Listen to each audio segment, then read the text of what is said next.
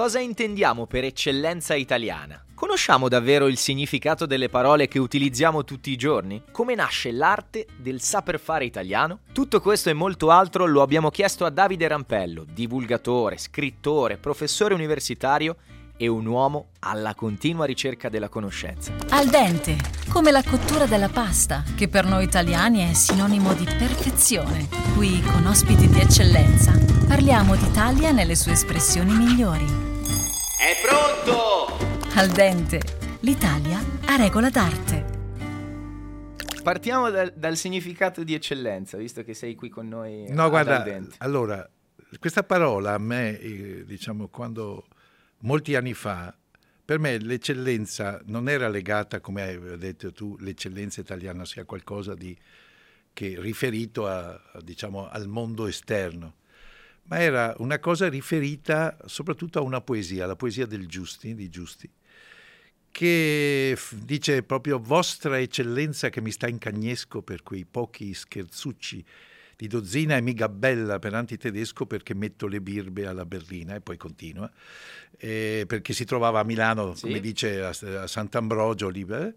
E per me questa, questa, parola era riferita a questo eh, signore che, a cui si riferiva Giusti, no? Eh, eccellenza, e dopo è sempre stata riferita a un personaggio a, a dei personaggi, c- si dà dell'eccellenza al, so, al, a, certa, a, una certa dignità ecclesiastica come a, diciamo, a sua eccellenza. Sì, sua eccellenza.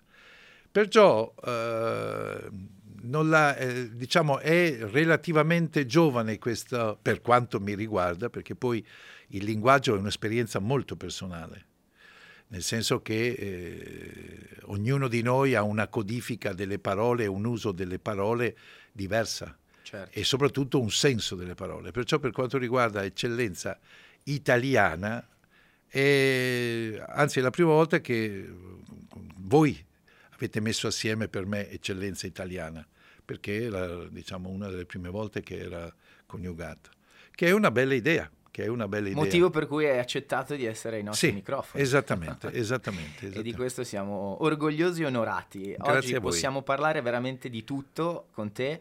Eh, mi piacerebbe partire proprio dal saper fare italiano, cioè proprio il termine, no? con te possiamo dare anche tanto, eh, tanta importanza al significato proprio delle parole. No? Eh, allora, il saper cosa fare significa il saper fare italiano? È la stessa, il saper fare italiano si coniuga perfettamente con il concetto di design.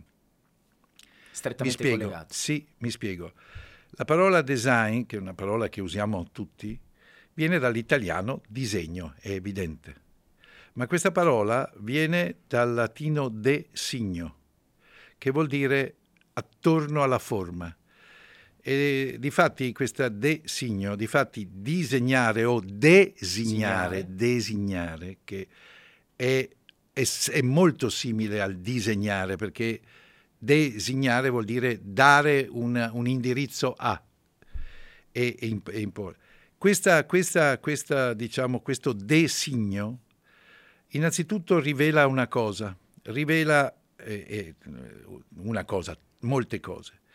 Ci fa capire che il, la cultura del progetto, perciò il design, perché il design è cultura del progetto, ha le sue profonde radici nella cultura latina, greca, latina soprattutto.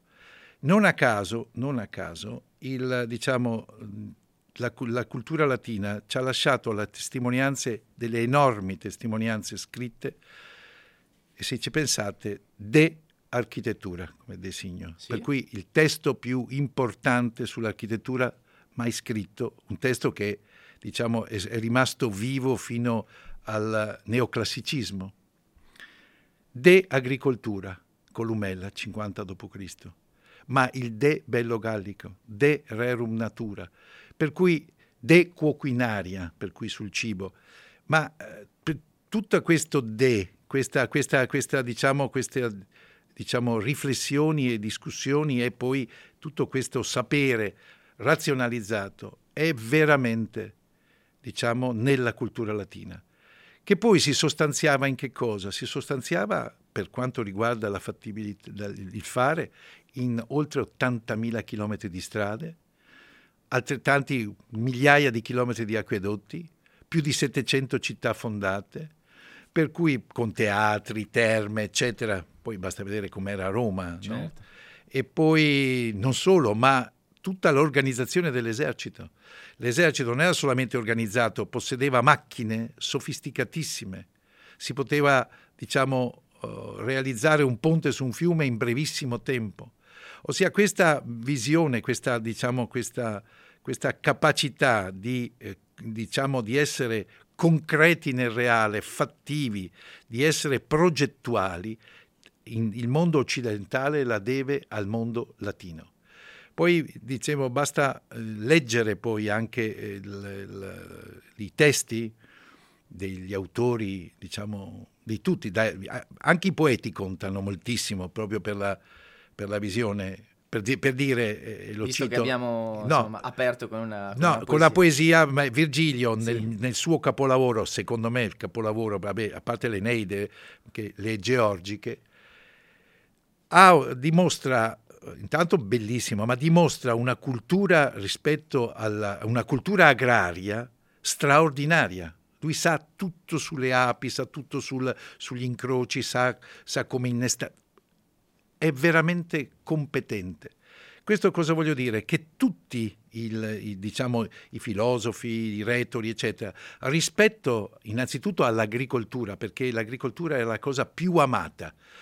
Il sogno di tutti questi era possedere una villa la quale governasse un territorio. E in questo, come posso dire, erano veramente, leggere il De Agricoltura è veramente entusiasmante. E è come la, il, de, il De Architettura. Sono i due testi, a mio avviso, più entusiasmanti, a parte appunto i testi sì. filosofici, eccetera, proprio perché rivelano questo.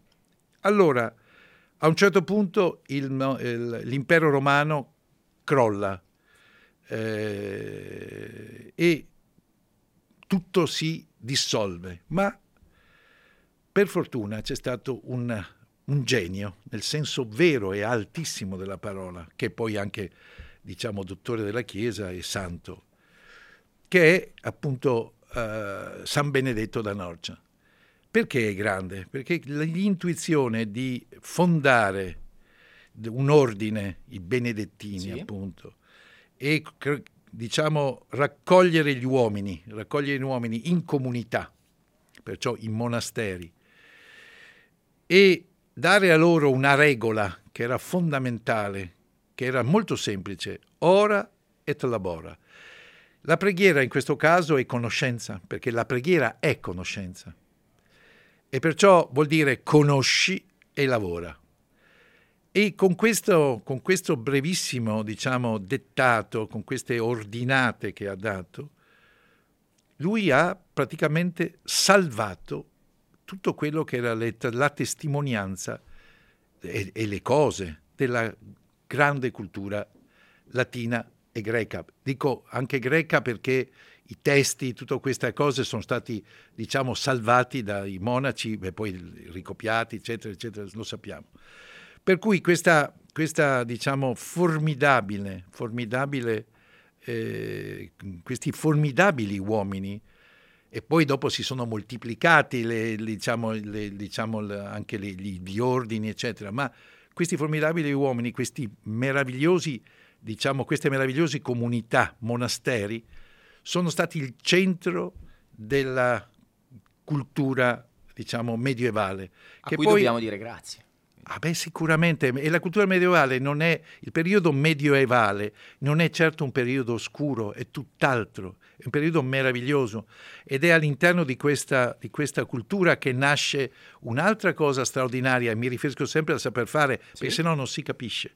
Ed è la, Stiamo parlando la... del saper fare. Assolutamente. Ed è dentro a questa, innanzitutto i monaci coltivavano, i monaci studiavano, per cui coltivavano perciò diciamo, insegnavano, rinsegnavano ai contadini le arti della, della, dell'agricoltura, perché l'agricoltura è un'arte, ars agraria. E in più, diciamo, insegnava poi non solo quello, ma erano, diciamo, medici, studiosi, eccetera. Ma mentre accade questo, le comunità evolvono e all'interno della cultura italiana nascono i comuni, il concetto di comune, ossia di mettere in comune. E questa, questa è la grande, la grandissima, come posso dire, la, novi, la grande novità, perché questo rivela una uh, rinnovata maturità della comunità che sta assieme, che commercia, che ha nella, diciamo, nella bellezza... Che collabora. Che, beh, quello sicuramente. Difatti la, il concetto di piazza, che era il concetto di, foro, di forum, il concetto di assemblea, la piazza normalmente vede due protagonisti, il Duomo e il Palazzo Comunale, che non sono, sono antagonisti perché sono uno avanti all'altro, ma in realtà c'è una grandissima, diciamo, a parte i caratteri dei singoli e poi le fazioni, sì. tutto, però tutti lavorano per. Questo sto generalizzando, ma volutamente generalizzando per far capire. E questo dà, diciamo, l'Italia fiorisce, fiorisce, in Italia fioriscono questi straordinari eh, comuni, perciò queste città, e in moltissimi casi queste città diventano città-stato, diventano ducati, principati, diventano città antagoniste tra di loro, Firenze e Siena, no? Rimini e Urbino, e che poi, diciamo, a un certo punto evolgono ancora una volta e da lì eh, nasce, come posso dire, tutta la cultura umanistica, per cui dalla cultura teocratica, perché c'è il, proprio, come posso dire, nella, nella, nella, gestione di tutto questo è fortemente, diciamo, impressiva tutta la, la grande teologia, in questo caso di San Tommaso, eccetera, eccetera. Ma questa, questa, questa comu- queste comuni comunità sviluppano poi tutta una serie di arti e mestieri. Infatti da lì volevo arrivare poi all'artigianato, cioè e difatti, saper fare nell'artigianato. Eh, ma è questo, sono, è questo. Certo, certo. Cioè, tutte le arti e mestieri. Stiamo arrivando lì. Tutte le arti e mestieri vengono codificate, perché appunto all'interno del comune, all'interno, eh, esistono le, congre- le, congregazioni, le gilde, come dicevano sì. nel, nel, nord, e questo è diciamo la, la, la, diciamo, la forza dei comuni. E questo porta a una grandissima ricchezza. Una ricchezza perché l'Italia da subito si dimostra terra dove si lavora, si elabora, dove si elaborano le materie prime. Un esempio per tutti, le lane. E un esempio per tutti, molto semplice, facciamo l'esempio della, di Firenze evidentemente ricevevano le lane. E laddove ricevevano? Da una parte la Puglia che aveva questa gentile di Puglia che era una, diciamo dai tempi di Plinio una pecora che dava un vello molto, molto, molto importante. E non bisogna dimenticare che tutto l'Abruzzo e la Puglia e le, Puglie, non la Puglia, era terra, era terra di transumanza, ma quando dico transumanza Do, dopo magari possiamo aprire un capitolo sulla terra di Apriamo sulla tutto quello che vuoi. No, ma sulla transumanza. Ma dico, In questa puntata sentirete parlare pochissimo me, ma no, no, no, c'è ma... solo da ascoltare. Dicevo, eh, e lavorazione dei panni, lani, per cui cosa vuol dire? Vuol dire la pulizia, vuol dire la cardatura, vuol dire la filatura e poi la tessitura, la tintura.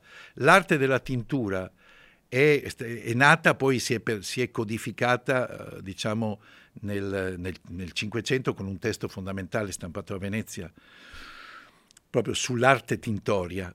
Ma ecco, volevo dire, tutta questa, questa lavorazione, che sì. cosa ha portato? Grandissima ricchezza. Ricchezza tale che la, diciamo, la, la, la ghilda, la, confraternita, l'arte mestiere dei lannaioli sono stati quelli che hanno pagato il progetto e la, e, e messa in opera della cupola del Brunelleschi. Ma perché l'hanno fatto? Per la gloria della città, per la, per, per la, fama della città. E hanno, come posso dire, finanziato un'opera che neanche il signor Brunelleschi sapeva come sarebbe finita, certo. il quale con una genialità straordinaria ha voltato la cupola e ne ha fatta la, la, diciamo, la cupola più ardita che si potesse immaginare come idea, capito? Allora, tutto questo si sviluppa, tutto questo si sviluppa, si sviluppa sia, si, si ritorna a sviluppare tutto il, il, diciamo, l'ars agraria, ma evidentemente la lavorazione dei metalli, la lavorazione dei, dei, dei legni, tutta l'architettura. Allora, durante il Medioevo, diciamo, diciamo, i mastri che creavano queste fabbriche, che costruivano dei ponti alle, alle, alle officine, alle, alle, cattedrali, eccetera, che erano, come posso dire, compagini, compagini eh, anche itineranti, no? i famosi maestri comacini che ha una doppia cosa, perché comacino viene cum machinis, con macchine anche, ossia con le macchine, con i meccanismi, i macchinismi, si spostavano e costruivano. costruivano, costruivano. Da oggi qualsiasi parola i nostri ascoltatori penseranno a da dove derivano, a tutti i concetti. Ma questo è fondamentale, certo, certo, perché certo, questa capire... la parola, le parole sono cose. Perciò chiarire le parole, dare, andare a ricercare il senso della parola, vuol dire approfondire una cosa e questo è, una, è, una, è un esercizio che dovremmo fare tutti, tutti. perché nella Sempre Babele in cui viviamo, perché è quasi una Babele, questa, questa, costante attenzione alle parole, perciò alle cose, è fondamentale per potersi orientare. E ritornando ai nostri, ai nostri, alle nostre arti e mestieri, ritornando al nostro, nascono appunto allora nella, nella, nell'umanesimo non solo c'è questo fiorire, ma cosa succede? Che c'è un ritorno a una, diciamo, reinterpretazione dei testi. I testi erano stati salvati, abbiamo detto, i testi parlo della cultura greca, della cultura eh, latina, Latino. sono stati salvati dai, diciamo, dalla, dalla, cultura monastica. Poi ci sono tutta una serie di movimenti, eccetera, perché il, quando cade la, l'impero romano d'Oriente, pensate che cade mille anni dopo quello d'Occidente, per, per l'impero romano d'Oriente era, era, Costantinopoli, poi Istanbul. Per Stiamo cui facendo cultura, fare un ripasso anche di storia. Una cultura, sì, 1453. Per cui è una, diciamo, cade, e lì er, si era sviluppata quella che viene chiamata la cultura bizantina, sì. che aveva avuto molte influenze sulla... E un, un cardinale, un personaggio altrettanto importante, Bessarione, viene in, in, Italia portando i suoi diciamo, codici, i suoi libri importantissimi e li dona alla Serenissima. Ed è il primo grande fondo che costituisce la Biblioteca Marciana, che parte da lì e poi si... Dico questo perché tutti questi testi poi si incrociano e diventano in prima mano a mano dei manoscritti, ma soprattutto a un certo punto si incrociano con un'altra grande rivoluzione che è la stampa e Venezia diventa, come posso dire, il fulcro e la, il, diciamo, il, riferimento più importante nel mondo occidentale per la, la stampa. Venezia stampa di tutto, per dire le edizioni musicali quasi la totalità viene stampata a Venezia, sì. E, e perché dico questo? Perché poi si ristampano appunto in questo Manuzio è stato il principe della rivoluzione della rivoluzione perché ha un'idea del libro completamente diversa, perché è quello che fa il libro piccolo, il che si chiama manuale perché sta nelle mani, sta nelle mani, per questo si chiama manuale, che, che crea, che, che, che stampa sulle due pagine, che crea un carattere completamente nuovo, il corsivo, che, è un, è, che serve a una lettura di corsa, veloce, una lettura diversa, per questo si chiama corsivo che come le pagine corrono, l'occhio corre sopra questa cosa.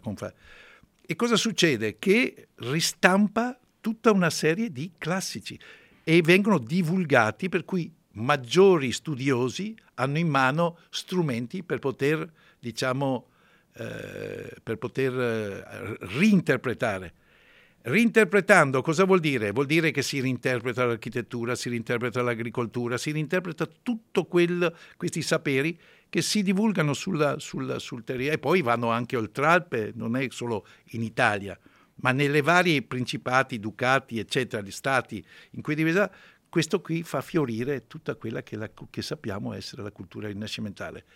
Dentro a questo esistono delle comunità di argentieri, di tessitori, di setaioli, di tintori, di gioiellieri, di mobilieri.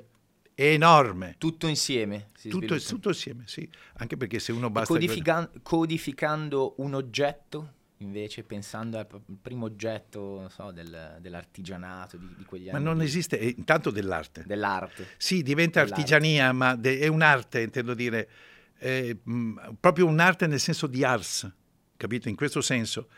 Eh, perché non, era, non è come oggi.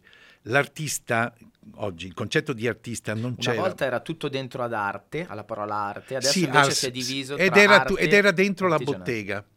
Qui c'è importante fare capire una sì. cosa. Due, eh, una cosa, il concetto di bottega era un luogo dove venivano chi aveva un certo talento andava, portato dal padre, eccetera. Ma si andava molto giovani, perché l'età dell'uomo era divisa in sette il numero 7 è sempre stato un numero molto particolare, diciamo, vogliamo dire magico? Anche. Va bene, magico. I sette giorni, i sette colli, i sette re di Roma. e l'età era divisa in 7, 14, 21. La maggiore età era 21. 21. A 21 eri uomo, fatto e finito. Perciò eri adulto. Fino alla prima eri adolescente. Queste due parole sono molto importanti perché uno è participio adolescente participio presente, l'altro participio passato del verbo adolescere, che vuol dire nutrire. L'adolescente è colui che deve essere nutrito. L'adulto è stato nutrito e sto perciò pensando va... a chi sta ascoltando questa puntata, questo episodio, che si sta facendo tantissime domande sulla vita in generale. Questa è una bella cosa perché ci fai riflettere proprio su delle cose che abbiamo anche dato per scontato, magari a volte. Sì, tanti, trascurato. Non te, ma tanti hanno trascurato, dato per scontato. Invece è giusto risoffermare anche proprio, risoffermarci sul significato proprio delle parole che abbiamo sempre E questo, sai, l'adolescente, appunto, perciò... Eh, Nutrito vuol dire non solamente il mm. cibo, soprattutto nutrito, ossia dar forma a una persona, formarlo. E la bottega era dove si formava. Si entrava a sette anni in bottega.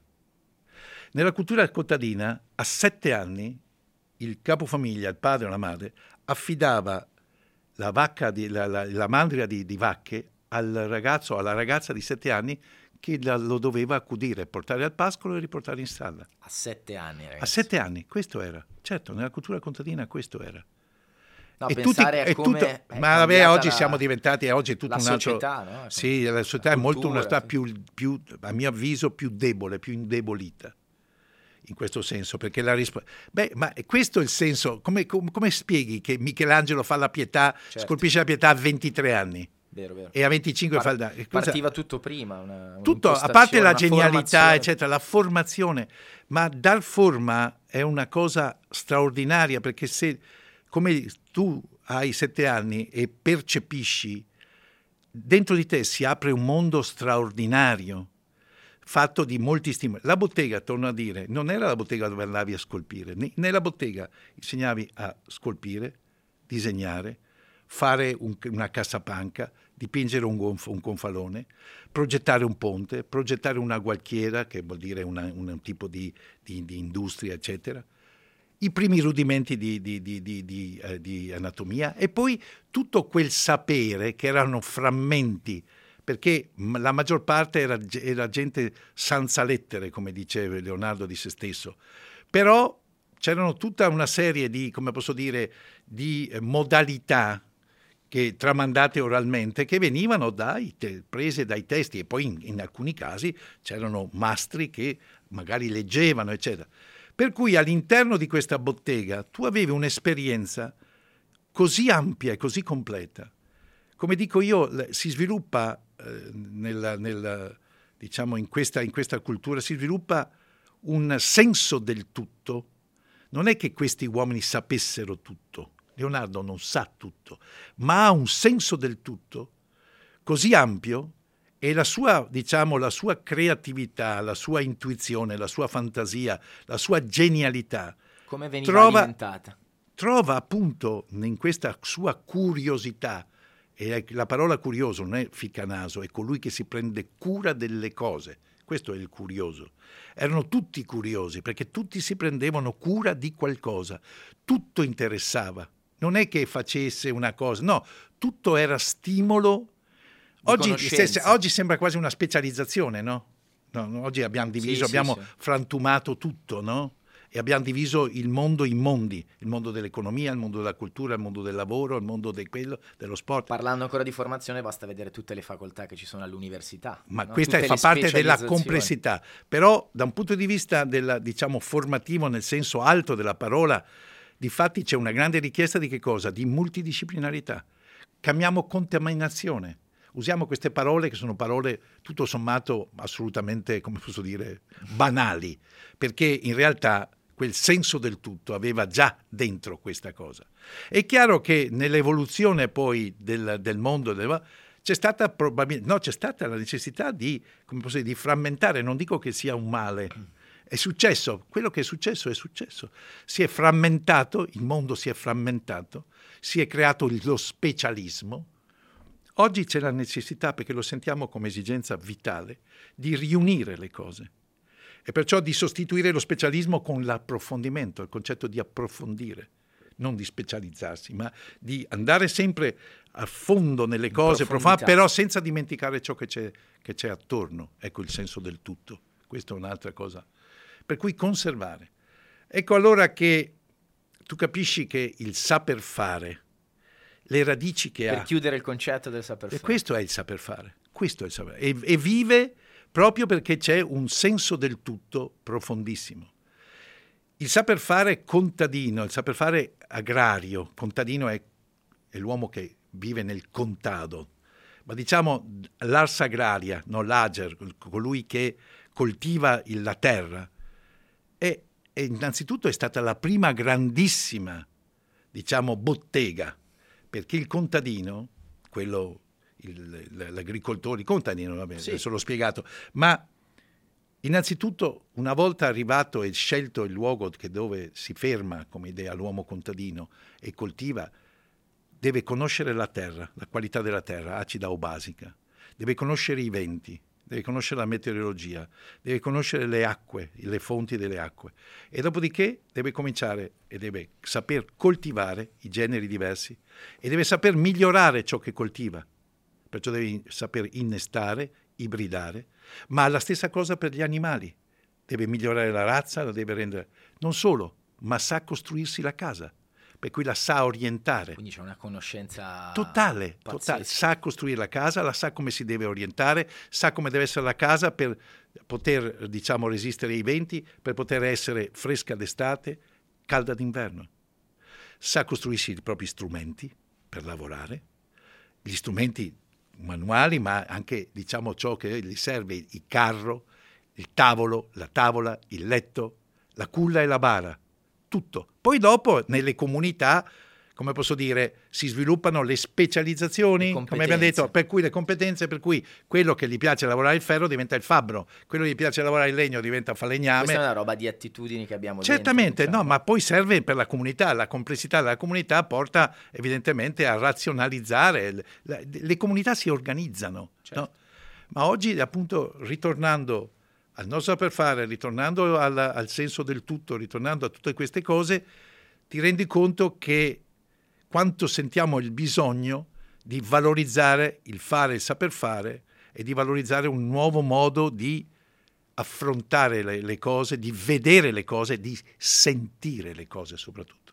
Parlando di valorizzare, adesso mi viene, mi viene anche a me da soffermarmi sulle parole siamo bravi in Italia, visto che noi siamo un podcast eh, che parla di, di, Made in Italy, il podcast di eccellenza italiana, siamo bravi a valorizzare il territorio, a valorizzare quello che facciamo, a valorizzare l'arte. No, non siamo bravi. A mio avviso no, Perché? c'è molto da fare. Valorizzare vuol dire dare valore. Dare valore non vuol dire dare prezzo.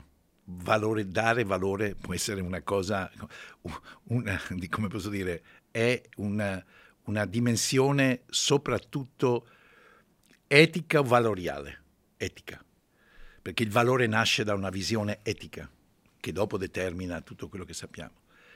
Ma non lo sappiamo, non la sappiamo, come posso dire, fare bene perché innanzitutto dobbiamo comprendere che noi dobbiamo proprio dar valore alla diversità. Noi siamo, proprio per questo, siamo un paese della qualità, ma perché siamo un paese della diversità, perché la qualità è la ricerca e la narrazione delle diversità, perché se fosse tutto uguale non ci sarebbe qualità, tutto omologato. Noi stiamo andando verso il tutto uguale e dà fastidio e dà fatica. Più precisamente in che senso stiamo andando nel tutto Perché uguale? stiamo rasando le diversità. Stiamo rasando le diversità. Perché se io ti dico che quell'artigiano fa, quell'artigiano fa un formaggio straordinario, di, ne fa però 5.000, il tema è no, ma è troppo poco, ci vuole, bisogna per l'industria, per le cose ci vuole molto di più, perché pensiamo al mercato allargato. Non pensiamo innanzitutto alla qualità intrinseca. Si sta perdendo qualità ah, no, si, per si accontentare parla, la quantità. Assolutamente. Si sta perdendo il saper fare di quella qualità, perché quello è un saper fare. E succede molte volte che molti... Per colpa di chi? Per colpa di una malintesa, diciamo, interpretazione del mercato per cui un interesse evidentemente, la maggior parte di pochi, che ha necessità di ancora più allargare. Allora io comprendo che diciamo, la grande distribuzione è stata una grande intuizione che nel dopoguerra ha, ma oggi le necessità dell'uomo non sono più quelle. Oggi l'uomo ha bisogno di avere la bottega. Perché? Perché ha bisogno di relazionarsi, ha bisogno di riconoscere ciò che mangia. Il supermercato ha distrutto la conoscenza del cibo completamente. Ha garantito una cosa, ha garantito la salubrità, l'igiene, eccetera. Ma in molti casi ha distrutto, la, ha distrutto la cosa, in molti casi, più importante, più importante di tutti, che è il sapore. Il sapore è la conoscenza delle cose. Non a caso sapore e sapere sono legati. Ma poi c'è un concetto di comunità. Quando si andava in bottega era un modo per sapere le cose degli altri, per dire ma lei come la fa la coda? Ah, ma io la faccio, ci metto, ma lei ci mette il sedano? No, sì, ma la mia nonna ci metteva il sedano. Ah, ecco, ma adesso le faccio assaggiare, mi è appena arrivato un coniglio, era così la bottega. Ed era come posso dire, la bottega era il centro dove si confluivano tutto quanto una serie di rapporti, in questo caso del bottegaio, sia macellaio, sia panettiere, sia droghiere, che era, come posso dire, che portava il meglio dentro nella città, in questo caso dentro la sua bottega. Ma il, il, la grande distribuzione astrozza completamente i produttori perché va, gioca a ribasso ma è possibile che ci sia olio extravergine di oliva col prezzo che viene dichiarato? Quelle sono porcherie rispetto a un concetto formidabile di che cosa sia il vero olio extravergine d'oliva. Hai capito? Certo, Poi sì, sarà, sarà sano, sarà sano, sarà tutto quello, ossia igienicamente non, non, non, non dannoso, benissimo, ma non c'entra niente. Perde tutto quello che è l'esperienza del vero sapore, allora questi piccoli vanno protetti perché? Perché gli va dato il giusto lavoro, il giusto valore, scusa, quella forma di quel formaggio non la, non la può vendere. Le piccole imprese, le, sì, le piccole, il piccolo mm. artigiano, il piccolo imprenditore. Quella forma di formaggio non la deve dare al consorzio perché sennò muore. Non la deve, sento dire, non la può vendere a 10 euro la deve vendere per la qualità di qua 50 euro al chilo, 60 euro. Ed esiste, ed esiste oggi tutto un mercato, un'opportunità, che queste cose comprerebbe a quella, perché quello è il valore vero, per poterlo mantenere. Ed è giusto che abbia quel valore perché è una cosa che ha qualità alta, bravissima. E oggi, siccome c'è tanto denaro in giro e tanta gente che vuole fare la, la, la cosiddetta esperienza, no? l'experience. Questi temi sono usciti anche nelle precedenti puntate, insomma, dove abbiamo avuto ospiti proprio nel mondo della ristorazione, no? gastronomico, quindi sono temi che sono importanti. Beh, mi fa molto piacere perché penso che questo fuori. deve essere una sensibilità condivisa. Anche parlando nel mondo della ristorazione, sempre di più. Eh, eh beh, i ristoratori, i ristoratori sono i ristoranti, le trattorie, le locande sono delle vere e proprie agenzie culturali perché hanno la possibilità, se sono sensibili e intelligenti, di valorizzare quello che era stato chiamato il chilometro zero, che poi è una bellissima intuizione, diciamo, marketing, ma poi è una cosa che va articolata molto di più di come...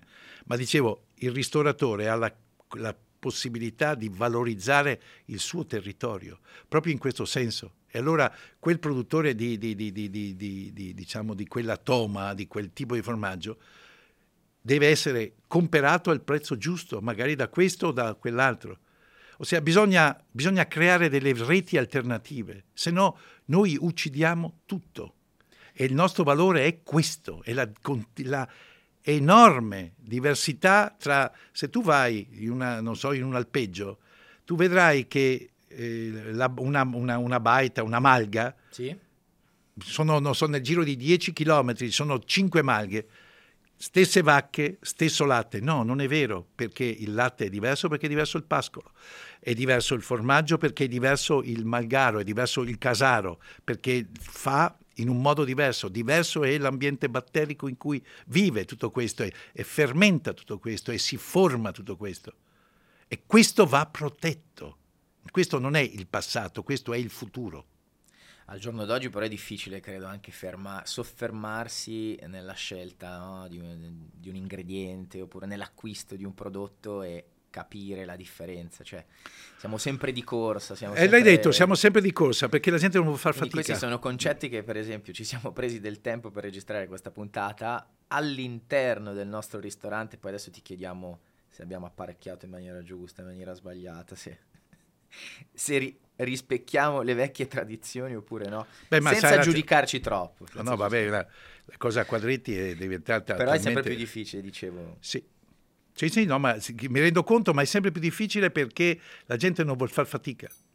Nel mondo della complessità, Tralasciando mondo... il discorso economico. Eh? No, no, no, dico nel mondo della complessità, nel mondo del, della ipertecnologia, che ha come fine quello di, di come posso dire, aiutare l'uomo nel suo fare, beh, se l'uomo è veramente, diciamo, adopera questo, ma nel mondo della complessità deve aumentare la tensione, deve aumentare deve aumentare anche il lavoro, la fatica, non il contrario. Il, deve, invece io devo usare gli strumenti per progredire ulteriormente. E perciò questa cosa che dicevi, questa, cosa, questa, diciamo, questo, questa visione di valorizzare, eh, diciamo, i, praticamente è, è, è, valorizzare, fare quasi su ogni artigiano un, un piccolo, piccolo progetto. Eh, ma è impossibile. No, è tutto è possibile, basta la buona volontà e l'intelligenza dell'uomo. Parlando di valorizzare no, il nostro paese, la nostra arte, tutto quello che è il nostro Made in Italy, eh, ci proviamo noi di eccellenza italiana proprio perché siamo una community che vuole raccontare magari anche eh, la trasformazione che c'è stata, ma perché siamo l'Italia e da dove deriviamo e tutto ciò che di bello, insomma, c'è all'interno del nostro paese. Ma adesso divaghiamo un attimo. Sì. Stavi dicendo, stavi facendo, io dallo sguardo ho capito che qualcosa non ti, no, vabbè, non ti torna di questa, è la, è la retorica, la famosa, tota, la famosa eh, tovaglia a quadretti che vediamo nei film del, diciamo, sì. del dopoguerra. In realtà sì, ma Vai, vai, vai no, le trattorie, le trattorie, eh, certe trattorie avevano questo per una modalità proprio di mercato, perché questa era una tela che si comprava, è come, non so, le tele stampate della Romagna, per capirsi, ma normalmente erano tovaglie bianche. Tutte Normal- bianche? Normalmente sì, perché il bianco era il concetto, diciamo, del... parlo in maniera basica, perché il bianco era, come posso dire, il concetto del pulito, il concetto della mensa non dimentichiamo che la mensa, comunque nella cultura generale, il bianco il, nel, nel, sugli altari, che è una mensa divina, il, il, diciamo, tutto quello che sono gli apparati molto semplici, ma sono di lino bianco. E questa cosa comunque ha, ha avuto, soprattutto nelle, diciamo, nelle, nelle classi popolari, eccetera, una, un riflesso e un riferimento ben preciso, eh, perché sennò si poteva tingere, non si poteva fare. Invece non Secondo me però non solo a noi viene con, con, i quadrati rossi e bianchi da pensare, non so, alla vecchia osteria, alla vecchia, ma io, sì, ma io nelle vecchie osterie tante volte innanzitutto non c'era, non c'era il coso, non c'era la tovaglia, perché c'erano i tavoli in noce e sul tavolo in noce si beveva il vino, si giocava a carte o si mangiava eh, quello che veniva portato, un piatto di, di, di, pasta e fagioli, un piatto di minestra o, o un salume, questo già. Nelle, nelle, cose più evolute era così, alcune ma la maggior parte, la maggior parte erano, te, diciamo, te, tovaglie bianche. Tradizionali bianche. Sì, assolutamente. Parlando di tradizioni, senti, tu sei ovviamente riconosciuto anche perché fai una... riconosciuto per tutto quello che hai fatto nella tua vita, ma parlando anche di quello che fai attualmente, una rubrica che si chiama Paesi e Paesaggi. Innanzitutto c'è da dire che la rubrica si chiama Paesi e Paesaggi, dove la parola paese sta per territorio, perciò la, la, il racconto del territorio. E paesaggio sta per racconto dell'uomo. Perché il paesaggio, perché questo? Perché il concetto di paesaggio è un concetto che nasce nell'uomo ed è tutto dentro l'uomo. Il paesaggio esternamente non esiste. È l'uomo che ha definito, ha riscoperto, ha visto, ha interpretato ha de- e ha nominato paesaggio e su questo ha, fatto, ha, scritto poesie e su questo ha scritto testi scientifici, su questo ha scritto trattatistiche, ha fatto letteratura. Per capire se sto comprendendo bene, Sì. all'interno de- del paesaggio, del concetto paesaggio, ci sono dentro anche gli usi e i costumi di, quel- di quella località lì. Il paesaggio, il paesaggio è, è anche questo, non è solamente ciò che vediamo, ma è, come posso dire, tutto quello che viene chiamato anche la cultura immateriale, è come l'uomo si, ve- si muove, come l'uomo si veste, come l'uomo, diciamo, eh, mangia, lavora, come l'uomo, eh, diciamo, festeggia, festeggia Come vive? come vive, esatto, ma festeggia diciamo, le cose positive o come le cose, diciamo, appunto, le, le- le grandi appuntamenti stagionali, le vendemmie, le mettiture, i battesimi, le nascite, perciò che i matrimoni, oppure i funerali e le le morti della, della comunità. Vuol dire tutto il patrimonio del, diciamo, che ha espresso e che è in costante evoluzione, in costante evoluzione, perché la tradizione è tos- costante evoluzione. Posso chiederti da dove deriva tradizione? Beh, è la- ah, è molto semplice, vi farà, ma eh, traduzione, tradizione, tradimento è la stessa radice e viene dal verbo tradere, passare di là. Bisogna spiegare che il concetto di limite e di confine, normalmente, nella, proprio, allora visto che viene dal latino, nella- i confini, i confini orografici erano dati cante- da, da- da ciò che impediva, perciò dalle catene montuose o dai fiumi o dai laghi, dal mare, ciò che diciamo impediva l'accesso. Evidentemente, prendiamo un fiume, il tema, il fiume era il confine, non a caso chi stava dall'altra parte della riva era il rivale. Il rivale era colui che stava dall'altra, Dall'altra parte, parte della riva. perciò è il mio rivale. E perciò se io dovevo andare da là, da- ossia dovevo attraversare il fiume, tradere vuol dire passare di qua. Tanto è vero che chi passava da quell'altra parte. parte era il traditore. Traditore. E di qua diventava un eroe e di qua diventava il traditore, colui che è passato di là. E allora la traduzione non è altro che la capacità dell'uomo di prendere il senso di un sistema linguistico e portarlo in un altro sistema linguistico. Difatti molto, più- è molto più calzante il concetto di interpretare, non tradurre così, perché di solito è un tradimento la traduzione. È l'interpretazione che è importante in tutte le cose. È come in un testo teatrale, una poesia, come uno spartito musicale. Quello che è fondamentale è come l'uomo sa interpretare quei segni. Ed ecco che la tradizione è portare di là quello che è la memoria dentro la famiglia, dentro la comunità. Ma questa memoria in famiglia è in continua evoluzione perché se io imparo, dico la cosa più banale, Sì. una ricetta dalla mia nonna o dalla mia mamma, evidentemente innanzitutto non ho le mani, non ho gli occhi, non ho il cuore, non ho il senso della nonna. Perciò il mio fare sarà diverso. Per mimesi, ossia per imitazione, faccio questi gesti, ma i miei gesti A modo- saranno a modo mio. Assolutamente, e devono essere a modo mio, se no sarebbero morti. Ed è diverso l'ingrediente, è diverso l'ora della giornata, è diverso tutto. È diverso il mio innamoramento rispetto alla vita e quello della nonna.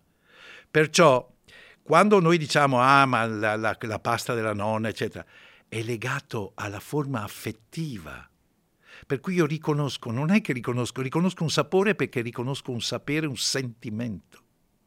Questo, per cui magari io per esempio, la mia mamma non sapeva cucinare, ossia faceva tre cose, ma io il, il polpettone di mia madre, che era una cosa se ci penso, se mi astraggo, ma non voglio astrarmi perché sarebbe, non, non, non, c'è oggettività qui. Sì, non era buono, come, per me era il più buono.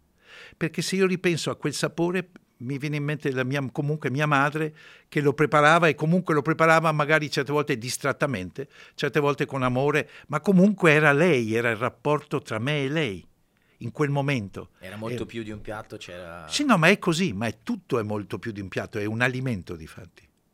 E l'alimento è un alimento che va per il fisico, che, ma soprattutto per lo spirito. Per è per cuore. questo che è straordinario il cibo e stare assieme il convivio, convivere, il vivere assieme si, diciamo, si santifica, se posso dire, si sacralizza proprio perché attraverso il cibo, non a caso, il pane e il vino sono stati i due alimenti che hanno creato, attorno al quale si è creata la, la, diciamo, la religione e la, la, visione più importante della, nella, nel mondo occidentale, giusto? Giusto. Ecco, ecco. Noi però oggi abbiamo solo il pane. Va bene, mi spiace, il vino lo porto io la prossima volta. esatto. Ci facciamo trovare preparati. Il progetto più stimolante, davvero, di tutto quello, continuo a dirlo, di, di tutto quello che hai fatto nella tua vita fin qui, il progetto che ti ha dato più stimoli oppure che ti ha reso più orgoglioso? No, guarda, in sì. quale sfera? No, no so. allora, il proge- allora il, il, progetto è una cosa, il progettare è una cosa per chi, diciamo, è una cosa così intima che poi si sostanzia nel progetto, non so, mi viene come, in mente Expo, eh? Di come, no, mi viene in mente per esempio la Triennale, nove ah. anni di Triennale dove la Triennale l'ho veramente cambiata. Quando sono entrato era un luogo molto triste, tristissimo, che si apriva, come posso dire, una volta ogni tre anni, per cui un meraviglioso palazzo decadente, per cui l'idea di usare questo palazzo per, tutto, per attività per tutto l'anno. Da aperto, dove sei partito? Da lì. lì. Ed, è stato, ed è stato come Nell'aprire dire, le porte. Quindi. Sì, nell'aprire le porte, restaurare il palazzo, eh, in questo caso straordinaria l'opera di Michele De Lucchi, e, ma soprattutto di reinventare ciò che erano le attività. Perché per tutta una serie di motivi, diciamo, legati a necessità del dopoguerra, la, il, la, la Triennale era diventata il luogo dove si rappresentava il design e l'architettura. Perché? Perché do, nel dopoguerra la ricostruzione, perciò l'architettura, non dimenticare che l'ottava triennale non si è fatta lì, si è fatta realizzando un vero e proprio progetto, il QT8, quartiere triennale 8, ottava triennale. E poi il design... Siamo a Milano. Siamo a Milano, sì.